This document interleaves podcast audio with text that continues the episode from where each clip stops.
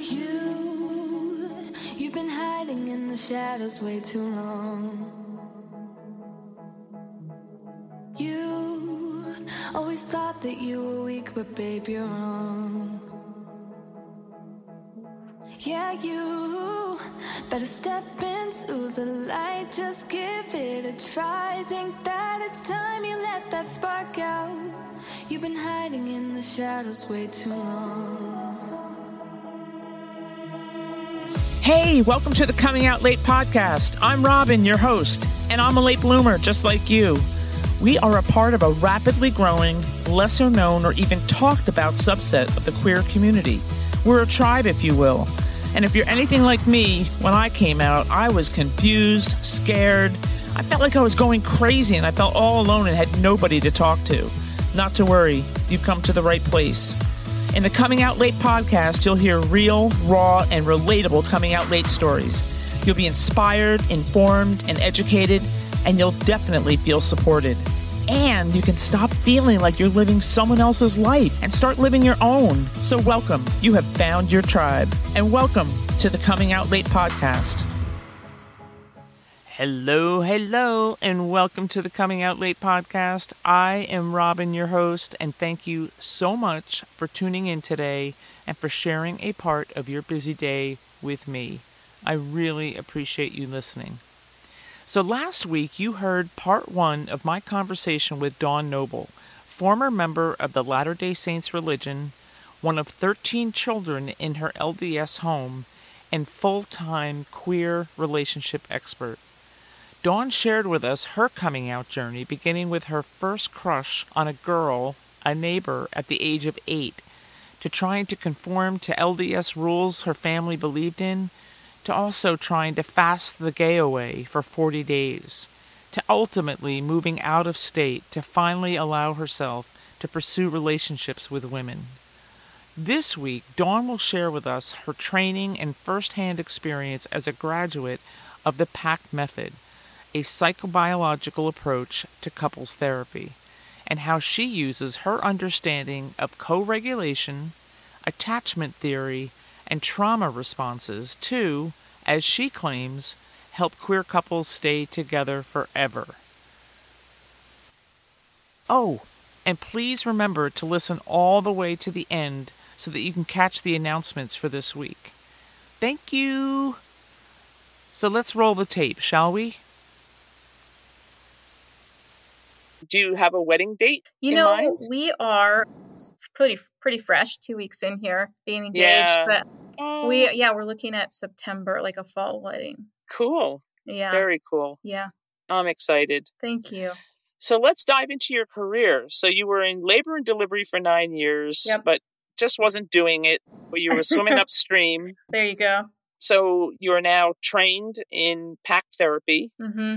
And that is Psychobiological Approach to Couples Therapy. Yep. And tell us what that's about. How is it different from any other therapy? Yeah, it is created and it really helps with the most difficult couples as far as crisis states that they can get in, okay. from the hardest to the easiest. So what happens is we have a history of unmet expectations, of trauma, of hurts. Yep. And so we come into a relationship and it's loaded. And when we see something in our partner that we love that reminds us of the last time we trusted someone or looked to someone and it didn't go so well, we get triggered, mm-hmm. right? And the smallest thing can become World War Two very quickly. And so I think it's great if and necessary to love your partner, but that doesn't matter to me when I'm working with a couple. If you don't feel safe and secure with your mm. partner, game over. Yeah, very true. You can't have love without safety and security. Yep, yep. A lot of I'll, one of the first questions I ask couples that I work with is, why are you together? Why do you choose each other? Wow. The first answer is, oh, we love each other. Mm. You know? But couples have to have a bigger purpose together. And so that's where I start. But so the work I do is eliminating the threat that's creating the disconnection within the relationship. Wow. Mm-hmm. That's cool. And it may have nothing to do with the other person. It could have It could be the wiring of, of somebody and what they experience throughout life. Yes, absolutely. And that's... I mean, what some people call baggage. They're yes. bringing back. Yeah. And that's the piece that I show couples how to do. This is a huge piece for any, sec- if you want to move from an insecure relationship into a secure one, you have to learn how to co-regulate with each other. So Ooh, what does that mean? What that means is our brain actually heals faster with another person as opposed to by ourselves. So that trauma that you had, let me use this example. My fiance, Ash, she was cheated on in her previous relationship. Mm. And I didn't cheat on her, but she's coming into our relationship with that pain point, that wound, and she's looking for it. Are mm-hmm. you going to, is this going to happen to me again? And so when that happens, when she like, if we're at a dinner party and she thinks someone's giving me more attention and it scares her, I can either challenge that and be like, what are you talking about? I wasn't looking at anybody like that. I would never do that, which is going to activate that wound as opposed mm. to co-regulating and helping her. I'm going to care for that. Absolutely, Ash. That, of course, that's scary. What did yeah. you see that was so hard for you? What do yep. you need from me to feel safe tonight? Do you want to stay? Do you want to go? What would be best? Wow. Right? Wow. So at that point, I'm helping repair that part and bringing security in that space that wasn't there before. Yep. And so I show couples how to regulate together. Now, that takes vulnerability on both your parts, particularly, let's say, Ash in this case, where she has shared with you that she's been cheated on. And that is a really mm-hmm. raw subject for her. Mm-hmm. And then I've known couples where one of the couple, one of the two women loves to flirt or loves to be flirted with, regardless of what their what their partner, how they feel about it. That's not co-regulating, that's for sure. That won't work. That no. that, that is a one-person system where mm. I'm going to get my needs met, I'm going to do what's good for me, and then I'll show up for you. Mm. And, and that creates that threat. And mm. so you have to, you enter into a relationship together where we take care of each other, we show up for each other, it's interdependent. And it's an agreement that we have that keeps the relationship safe. Mm-hmm. And that is... I love that. Yeah. I love that a lot. Because I think vulnerability is so key to feeling close with someone, to keeping everything inside and not sharing your feelings, your emotions, whatever you feel vulnerable about doesn't create closeness. But then once you share that, you need to protect that with each other and care for it, nurture it, and guard it. Guard it. Don't let anybody come in and, and upset that. Yeah, absolutely. And one of the things I do, so I work with couples for eight weeks and I, I get them to fully commit and I, I commit to them and we radically change and move their relationship quickly from a in crisis or disconnected or worried, wondering if this is going to work to secure, connected, where we can function even and wow. move in and out of conflict together. And part of that is creating agreements of, mm. around, are we monogamous? I get both partners to tell me why they think it's the best thing for them. So it has to be good for both people, right? Mm-hmm. If we make a decision that's only good for one person, then we get resentment. Yeah. So yep. what are the guardrails that are going to keep your relationship safe from wow. all the energy that would go to like worrying, right? Mm-hmm. Yeah. Yeah. That you don't have to worry anymore. I was going to say that yep. energy is exhausting. Yep. And when you're in that exhausted state of and worry, you're not feeling safe, you're not feeling secure, so you're on the attack. You're waiting for that other shoe to drop. You're waiting yes. for something bad to happen. Yep. Whereas if you're just bowling with those guardrails up, you don't have to worry about the ball going in yep. the gutter, you Absolutely. Know? Yeah. And it can be more you can be more present for your partner. Yep. And certainly reap in, in the benefits of that in terms of, oh my gosh, it's just so much less stress. Yeah, absolutely. Yeah, it's wow. it's completely, yeah, this model is the, I've looked at a lot of them and there's a lot of benefits to what are your love languages and different yeah. things like that. But ultimately, what's maintainable is creating that safety and security. And that changes a relationship so fast. Mm-hmm. I just worked with a couple. They had been together for twenty years, wow. lesbian couple, and they were struggling. And we had a really hard conversation on, are we moving forward with this or not? And within, I think, four weeks, their entire relationship has shifted. They said they don't ever feel like they've been this connected and this safe. Um, oh, my gosh. They said, we feel like we just got our best friend back. Oh, my gosh. Oh, that's beautiful. That must feel great. What a career. It's powerful. And yeah. It's the couples that choose, because I tell couples, I'm not a magic pill. Right. I can show you what to do, and it works. But yep. if you have to show up moment by moment, not just mm-hmm. in the sessions, and do the work. If you yep. can't commit to that, we can't work together. I'm yep. very clear. I don't work with everybody. Mm. But the couples that do commit, it's amazing to see the changes. Oh my gosh. And and I love that you, it is a moment to moment thing. Yep. You know, whether you're working on yourself and you're not in a committed relationship or you're in a committed relationship, it is moment to moment. It's so easy to fall into these these traps of negative mindset, or I guess when we feel scared or threatened and not secure, yep. we lash out. We have resentments and then we lash out. But that's, be- you know, I, I have to say, when we spoke a few days ago, I didn't fully understand this, the, the therapy, but now I really get it. I mm. really get, I love that idea of agreements, and that's just, that's beautiful. Yeah. Yeah. Wow. Yeah. So yeah, the goal is not to never fight. Right. So I tell couples, we connect, we disconnect, and we repair. We have to know how to repair in a way mm. that resentment doesn't stay. Mm-hmm. And so it's learning when you're activated, how do I take care of myself and my partner at the same time? Because we end up just taking care of ourselves and dropping our yes. partner. Yep. And so that's where the agreements come in, you know, like, hey, yeah. that's that's not what we do. Remember, come back over here. Yeah. Oh my gosh, that is awesome. I'm I'm smiling mm-hmm. from ear to ear because huh. I'm going to tell this story, and it'll be the first time my girlfriend hears it. I love it. Come- There was a there was an incident, and we have had very little friction between us mm-hmm. so far. But there was an incident where there was some friction.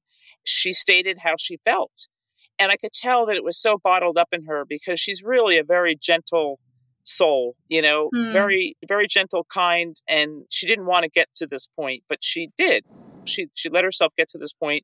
She shared with me how she felt, and I immediately felt triggered. My first thought was, I feel like my ex-husband's talking to me, because mm-hmm. he was very critical, mm-hmm. putting me down. She wasn't putting me down, but I, I, I absorbed the words that she was saying, and in my own brain, took it as criticism. Mm. And I could feel it immediately. I got defensive and whatever. And I was kind of on my way out the door to go to the grocery store. And I could tell she, you know, it took everything in her power to tell me this, because she's, it's hard for her to be confrontational. Mm. And I know that. So I knew it took a lot for her, but I was worked up. I, I was like, okay, I know, I, is this her? Is this me? Is it her? So I called a coach friend of mine who I've been working with for a, a long time. He used to be a therapist, but he coaches me now, and he helps me with my coaching career. And I spoke to him about it, and he just nailed it. He said, this isn't her. This is your A D H D getting in the way. And you need to go back there and let her know, hey, I really appreciate you pointing this out to me. It's my A D H D. And while it's very well known that people with A D H D are not crazy, what is known is that they drive other people crazy. Mm-hmm. And my behavior and my A D H D behavior in that moment drove her crazy, to the point where she, you know, she just sort of had, had it, you know, she had had it.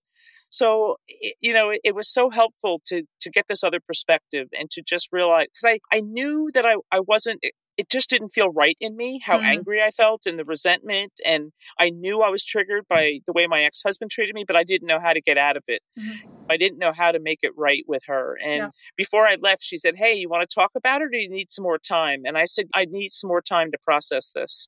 Mm-hmm. Thank goodness, because I knew I wasn't in the right space to right. talk about right. it. And then I came back, because I called him out, you know, while I was out running errands, and I came back and, and I said what he told me to say. And it was, it felt right. It was like, yes, that's where I'm at. I'm sorry that I have A D H D and that I can drive you crazy with it. Mm. I'm going to try to do better. And I, I appreciate you pointing it out to me. Yeah. So yeah, it's just a, it's a, oh, what's the word I'm looking for? It's just a respectful way to be, you know? Yeah. So with that scenario, well, I... Doctor Dawn. No, I, I hope if you can add something to it, please. So with that, within your relationship, I think it's great that you have friends that could f- help you move through that. What we want to do is, because we want to become experts on our partner, where we, mm. I know your wounds, I know your fears. And when you get triggered, I'm pretty aware of what's going on. And I know how to bring you relief. When you're in distress, I'm committed to bring you relief as soon as possible. Mm. And you found a way to care for yourself through another. Right? Right. As opposed to turning to your partner and knowing that she could manage, handle, and care for you in a way that would bring you relief. Mm-hmm. It's right. Cause you are activated, right. And you said, I felt so big. Oh, I was very activated. Yeah. yeah. One thing to keep in mind is the bigger or the bigger the response, the older the wound. Ooh, okay. That's really good to know. Right. So how big it feels is probably that it's quite old. And so learning as a couple, because as you two are, you know, starting to get closer and talk about a life together, or, you know, those are things you want to come together on is mm-hmm. how do I show up for you when you're triggered, when I'm upset with you and now you're triggered? How do I still show up for you and still hold that line? Yeah. So what I would say, but if you were bugging me, because people are hard and difficult, is, hey, these parts about you are driving me crazy. But, you know, and I know that you're you're managing, you're trying to figure this out as best as you can, but I'm I'm struggling with this. What would you need from me to help? How can we figure this out different? I would start wow. there. You're going to get upset because it's going to feel critical. And then well, yeah, maybe. Yeah. Sounds sounds very loving right now. Right. Well, I guess I don't know what she said, but if you got upset in that moment, I can still be irritable, irritated with you or frustrated with you, but I still, we agreed that we're going to mm. take care of each other. So I'm going to stay and I'm going to find a way to bring you relief, because if you lose, so do I. Mm-hmm. If you're in distress, wow. that's going to make my life harder. And I don't want that. I want you to feel safe with me, and I'm going to find a way to do that. Right. Wow. That's awesome. Here's the thing. Mm-hmm. I had no idea that what the problem, well, I didn't, I really didn't know that my problem was the A D H D. Yeah. Although I should have been able to figure it out, because it, it was over something stupid. It's not that stupid. My, I, I took forever to take my dog out for the first time in the day. And she was hyper aware of that and mm. was worried and concerned for him and saying, are you ever going to take the dog out? Mm. Like you've been promising him for hours. Yeah. And it was killing her. And it was really hard for her. I know confrontation and having to say that was not easy. Yeah. But I heard, I just heard my ex-husband giving me criticism, oh. not realizing that it was my A D H D that was driving her crazy. So in the future, how does she approach you in a way that it, there is something that she wants to talk to you about changing? I right? don't know. I, we haven't, I don't think we talked about that. Yeah. so. so knowing that's a trigger, like being criticized really was big for you because how you were treated in your past. So to become good yeah. at managing that, because the danger is that she'll stop bringing things up at all. I know. I don't right? want that. And to we happen. Don't want right. that. So learning no. how to do that and letting her in on what you think, and you try, you practice new things, you know? Right. Well, you know, what's interesting too, is when I came back yeah, and I'm glad I took time good. Uh, because Yeah, I was really glad I took time. When mm-hmm. I came back, I, I diffused myself and shared with her mm-hmm. what what the therapist told me to say, Good. and and I I owned it. I mean, I believed what what the it, what the issue within me yeah. was, yeah. and she was so relieved. I mean, she mm-hmm. said, "Thank you so much. I was I was so afraid that you were feeling angry or hurt or whatever." And I said, well, I went through all those emotions, mm-hmm. but I got to this point where I recognized that this is triggering for you, my, my A D H D. And, yeah. and I know how upsetting and how crazy it can drive people. Mm-hmm. I mean, we don't live with each other. And so thank good, probably it's a good thing at this point till I get my A D H D under control. But mm-hmm. yeah, so, I mean, it, she was concerned how I would take it and how I would respond. And I was really glad that I took the time out Good. and came back much more level-headed and, and understood why I was so triggered. Yeah. Yeah. But we still need uh, to talk about when we trigger each other, how do we respond? Yeah. How do we take care of each other? How do we mm-hmm. repair within the relationship so that we don't pick up bad habits in the future? Yeah. Yeah. Yep. Good. Cool. Wow. Thank you, Doctor Dawn. Oh. Oh my gosh. I think that's, I think that's a great place to end, unless you have anything else you want to bring up. So uh, as Dawn uh, sent me in her bio, so whether you're just starting out in a new relationship or have been together for years, she can talk about what makes queer relationships work. And you saw it firsthand here, people, firsthand. And I forgot to write down on my piece of paper the link that you, where can people find you? Where can... Yeah, I just, I use Instagram. I use Dawna Noble, D A W N A N O B L E. Yeah. Okay. And it's my business page. They can reach out to me. They can book a call or D M me and we can start chatting. Cool.